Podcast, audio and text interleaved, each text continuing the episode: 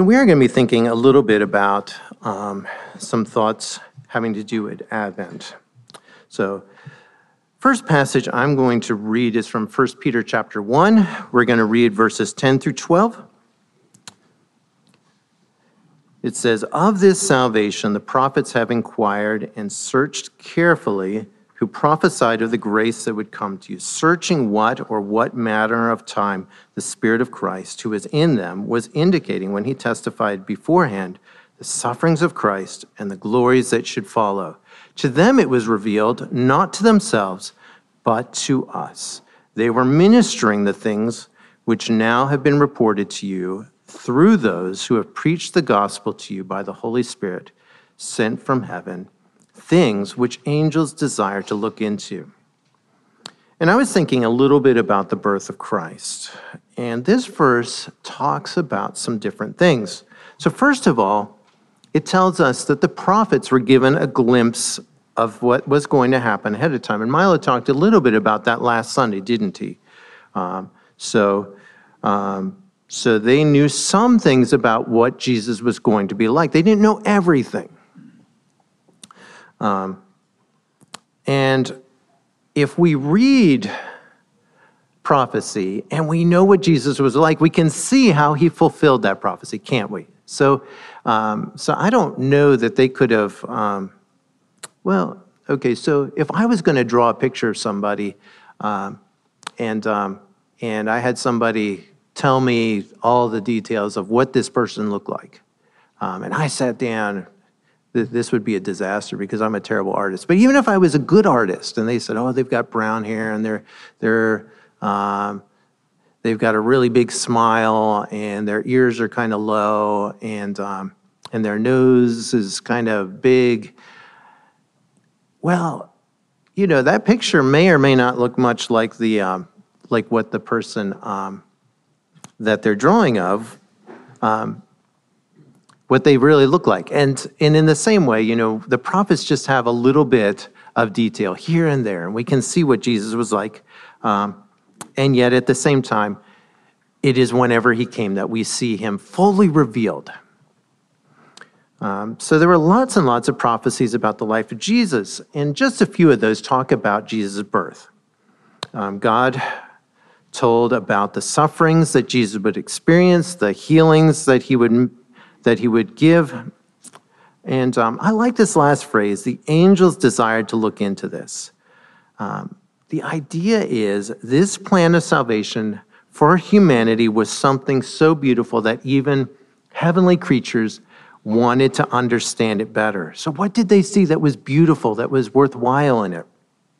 Um, I'm guessing that it was just the beauty of the love that God showed for common creatures. Okay, we're not anything special. I mean, I feel like I'm something special, and yet I know that I'm a very, very small part of this universe.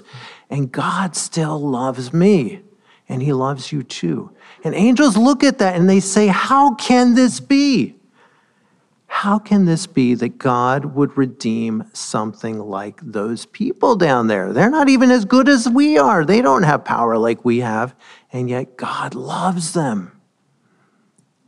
And I don't think we understand that fully, do we? Okay, so if you have, if you buy um, some really cheap something from um, from China, well, we won't say China, from from somewhere else that wasn't made very well, and it breaks, what do you do? You just throw it away because it's not worth fixing. Okay? And the angels think to themselves, you know, people are like that. God should just make new people, better people, people that will love him and won't sin. And God says, No, I am going to redeem those people. And the way I am going to redeem those people is to take their judgment on myself. So I was thinking about building a new sanctuary and about how much planning is involved with that. So, um, you know, if it was up to me um, and I had to draw up plans and decide um, what to do and, and what all to strengthen and I don't know, all the details, um, the, the sanctuary would fall down very quickly. Um, the first time there's a big wind or, or, you know, too much rain and it'd be like the house built on the sand.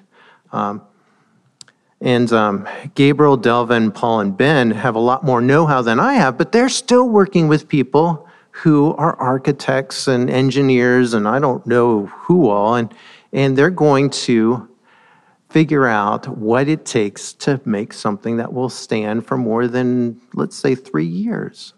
Uh, a lot more than three years. Hopefully, it, it lasts. Um, it lasts a long time. So, and you want to plan all those things ahead of time. And in the same way, God wanted to make sure that everything was ready before Jesus came. So, you know, I think people were ready for Jesus to come long before he showed up. Um, so, the fullness of time. I read that verse to the children, um, and I'm just going to read Galatians 4 4 again. It says, But when the fullness of time had come, God sent forth his Son, born of a woman, born under the law, to redeem those who were under the law, that we might receive the adoption as sons.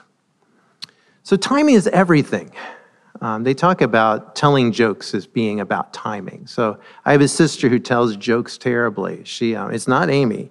Um, and um, she she always messes up the punchline, and she uh, and she can't remember it, and then she'll tell the punchline before she tells the joke, and it's just it's um, it's very funny to hear her tell a joke, but not because the joke is funny. The joke is never funny because she always kind of messes it up. But if you tell a joke wrong, it just sort of falls flat. Um, but God's timing is perfect, isn't it?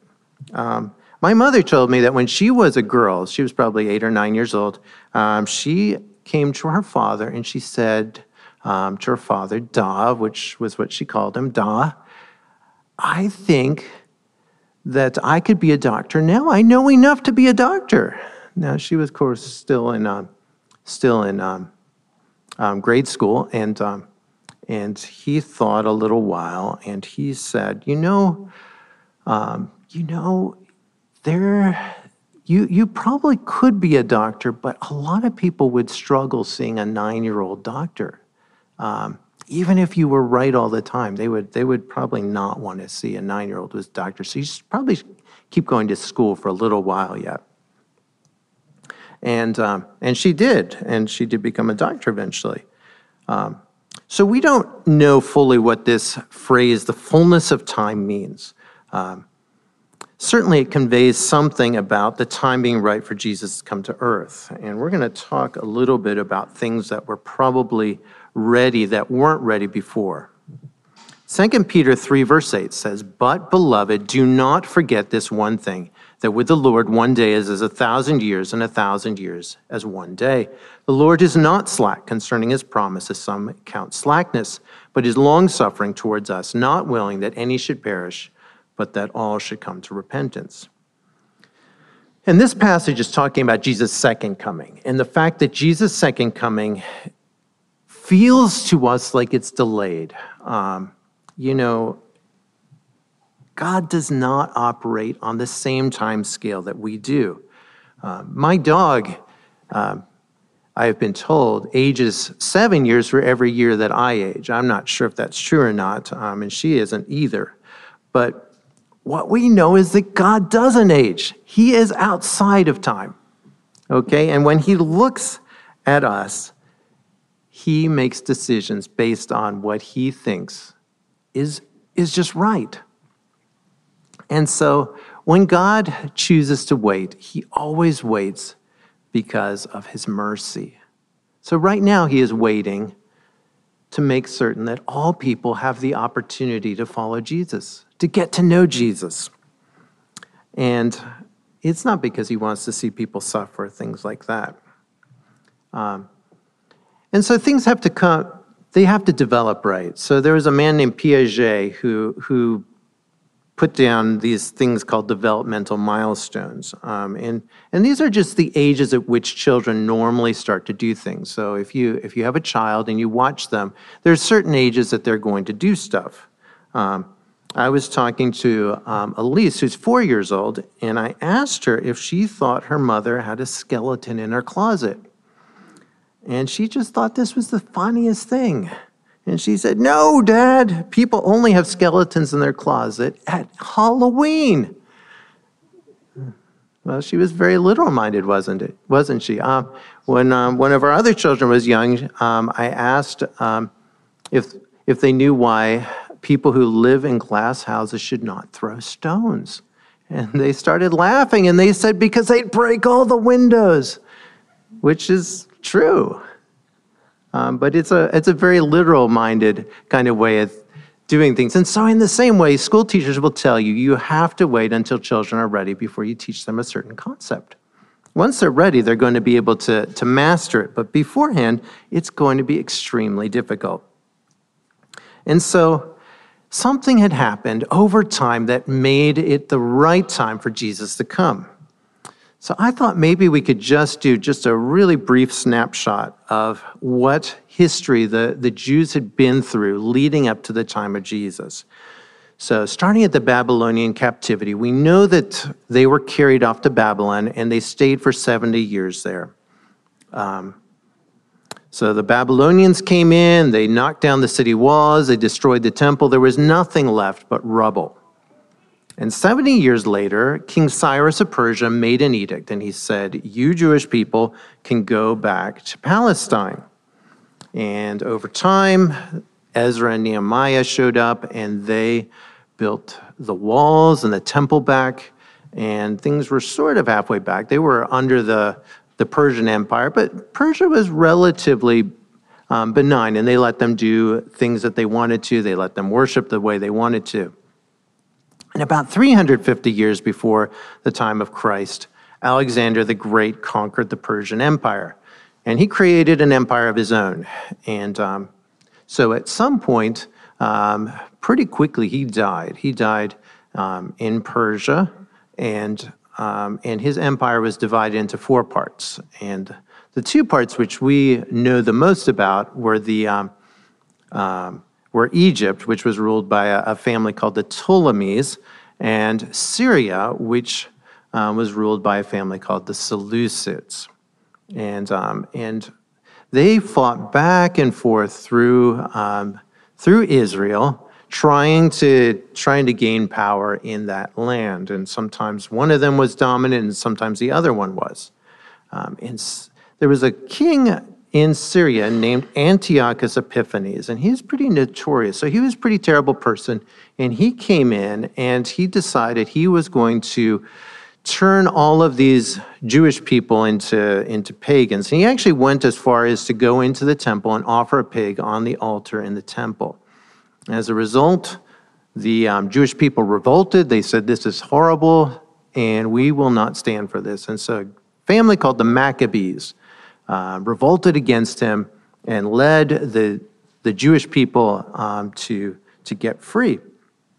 And they did. So from about 140 BC to 36 BC, um, the Maccabees ruled in Israel. And then a man named Herod the Great came to power.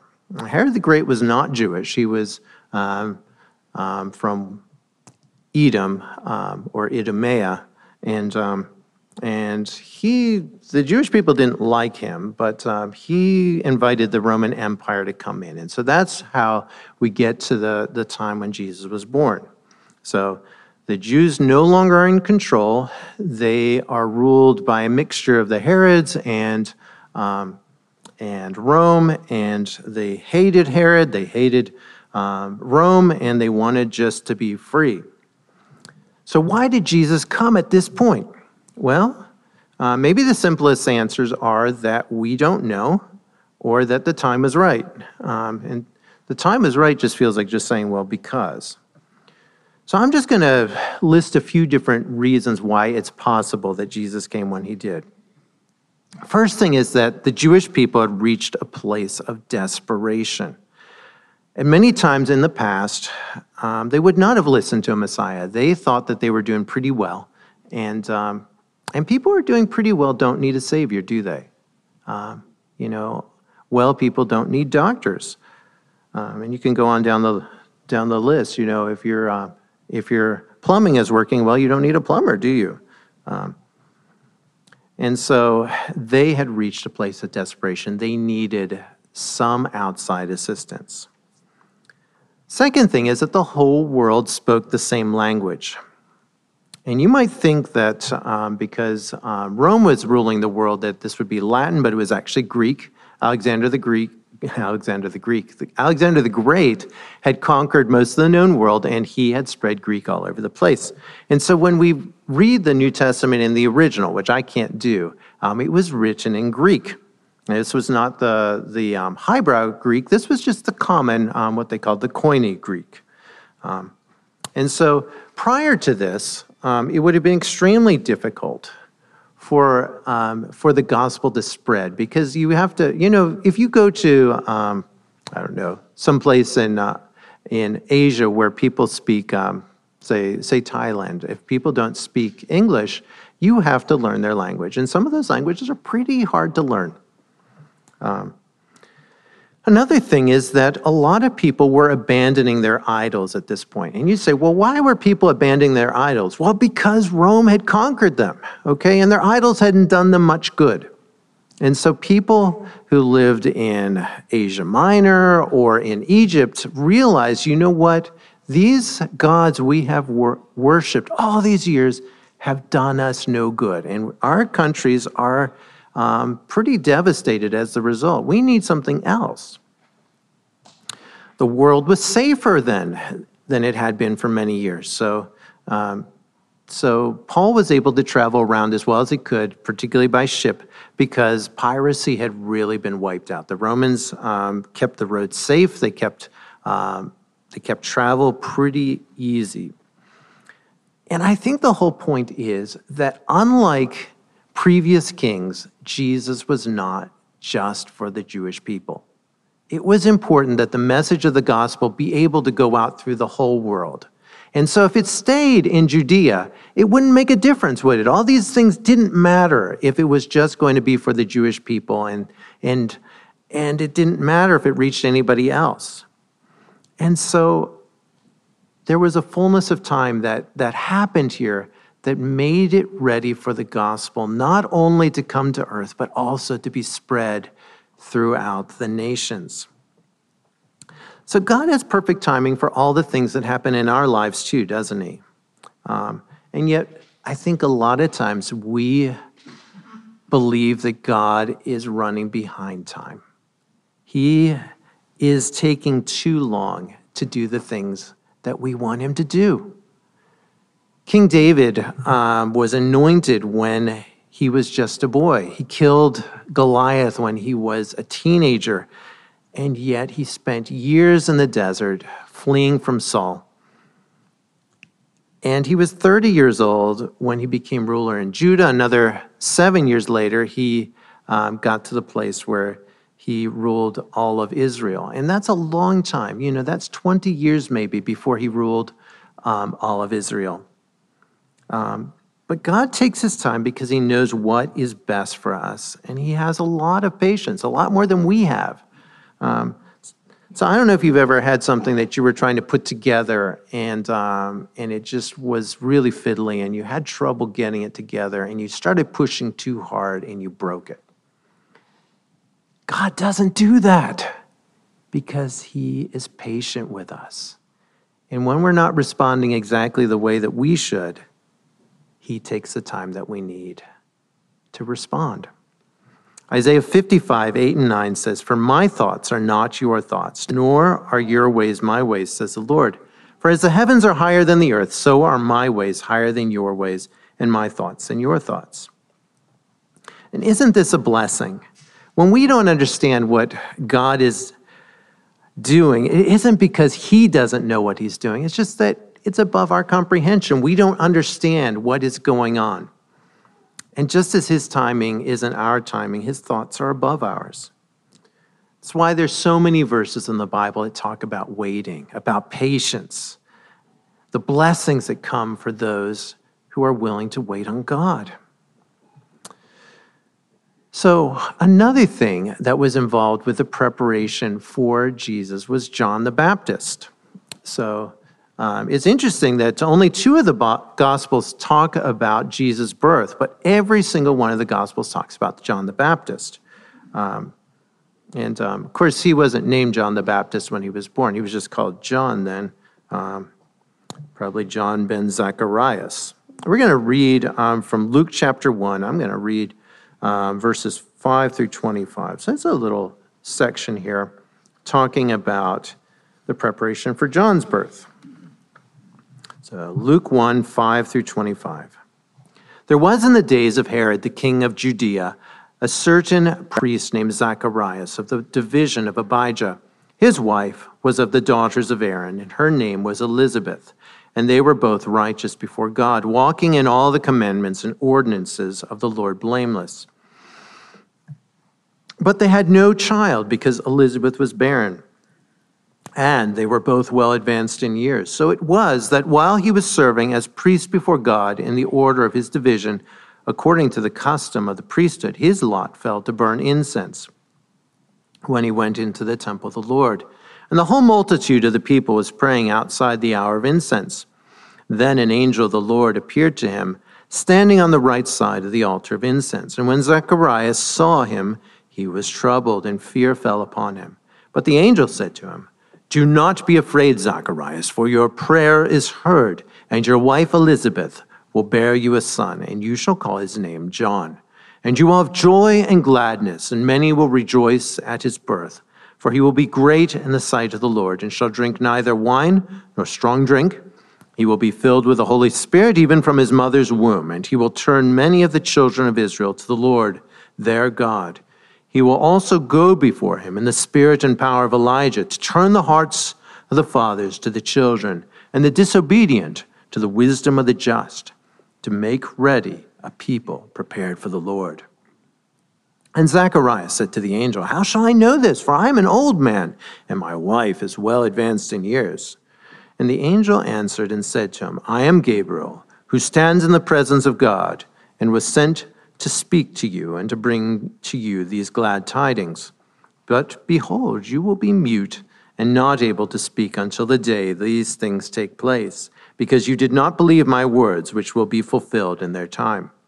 And the people waited for Zacharias and marveled that he lingered so long in the temple. But when he came out, he could not speak to them, and they perceived that he had seen a vision in the temple. For he beckoned to them, and he made and remained speechless. So it was, as soon as the days of his service were completed, that he departed to his own house. Now, after those days, his wife Elizabeth conceived, and she hid herself five months, saying, Thus the Lord has dealt with me, and the days when he looked on me to take away my reproach from among the people. So it says here that Zacharias and his wife were blameless. Um, I don't think this means that they were perfect, um, but they were doing their best to serve God and to follow God. And you know, we can we can think about stories in the Old Testament that are a little bit similar to this, can't we? Um, Abraham and Sarah, um, Hannah is another one that comes to mind. Um, and this is a child that was promised that would be a special child. Um, I actually thought of Samson too. Samson was supposed to be a special child, but it seems like he um, he was kind of messed up too, wasn't he? So John the Baptist was not to drink wine or any strong drink, um, fermented things. Um, he would have within him the spirit and power of Elijah. And here the, the angel quoted from the Old Testament. And he said what John's mission was going to be and, um, and what he would do. So Zacharias questioned the angel. Um, and I, I, don't know if Zacharias even knew this was an angel until the angel told him. So, you know, I, I don't know what you would think if somebody just appeared to you um, when you're burning incense. But certainly it seems like he was kind of taken aback. Um, and he wanted a sign, didn't he? Um, and, um, and the angel gave him a sign, but it wasn't the kind of sign he would have asked for, I think. You know, he, most of us would ask for, uh, like, you know, something like Gideon's fleece or something like that. And instead, um, the angel said, well, your sign will be that you're, you can't talk for a while. And um, you would think this is this is kind of a strange thing to ask for a sign for because you know if you just wait a little while you're going to find out right? Um, so he received the sign of muteness. Um, and so i do think it's probably a little dangerous um, to um, to ask god for a just a sign just out of the clear blue. Um, but the sign was something that was public. And zacharias we know not only did he um, have difficulty talking. But then um, his speech came back whenever he um, wrote that his son's name would be John. And so John the Baptist was really important. Um, every single one of the Gospels mentions John the Baptist, and this was a fulfillment to Scripture, wasn't it? So Malachi 4, verses 5 and 6 says, Behold, I will send you Elijah the prophet before the coming of the great and dreadful day of the Lord, and he will turn the hearts of the fathers to the children and the hearts of the children to their fathers, lest I come and strike the earth with a curse. And then Isaiah 40, verses 3 through 5 says, The voice of one crying in the wilderness, Prepare the way of the Lord, make straight in the desert a highway for our God. Every valley shall be exalted, and every mountain and hill brought low. The crooked places shall be made straight, and the rough places smooth. The glory of the Lord shall be revealed, and all flesh shall see it together, for the mouth of the Lord has spoken. So these are both quoted by the angel Gabriel, um, when he announced John's birth, um, John actually talked about the, the passage from Isaiah 40 when he talks about himself. They asked him, Who are you? Are you Elijah? And he said, I am a voice of one crying in the wilderness, Prepare ye the way of the Lord.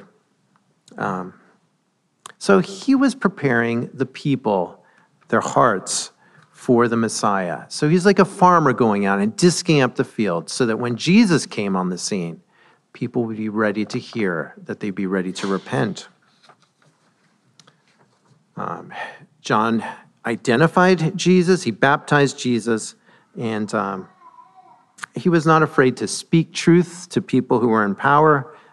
And he identified the hypocrisy of the Pharisees of his day. And Jesus did this too, didn't he? And he was focused on true repentance. He wanted people to turn from their wicked ways and start serving God. And then maybe the last thing to think about in the preparation for um, for Jesus' birth is Mary's availability. So we thought about world things that were going on that would have made it ready for the gospel to send the, go out through the through the world. John the Baptist, the um, the prophet Elijah showing up, and then Mary was available. Luke 1, 26 through 38. Now in the sixth month the angel Gabriel was sent by God to a city of Galilee named Nazareth to a virgin betrothed to a man whose name was Joseph of the house of David. The virgin's name was Mary, and having come in, the angel said to her, Rejoice, highly favored one, the Lord is with you. Blessed are you among women. But when she saw him, she was troubled at his saying and considered what manner of greeting this was. Then the angel said to her, Do not be afraid, Mary for you have found favor with God. And behold, you will conceive in your womb and bring forth a son, and shall call his name Jesus. He will be great and will be called the Son of the Highest, and the Lord God will give him the throne of his father David. And he will reign over the house of Jacob forever, and of his kingdom there shall be no end. Then Mary said to the angel, How can this be, since I do not know a man? And the angel answered and said to her, the Holy Spirit will come upon you, and the power of the highest will overshadow you. Therefore, also, that Holy One who is to be born will be called the Son of God. Now, indeed, Elizabeth, your relative, has also conceived a son in her old age, and this is now the sixth month for her who is called barren. For with God nothing will be impossible. Then Mary said, Behold, the maidservant of the Lord. Let it be to me according to your word. And the angel departed from her. And I think this passage mirrors the one that we saw with Zacharias.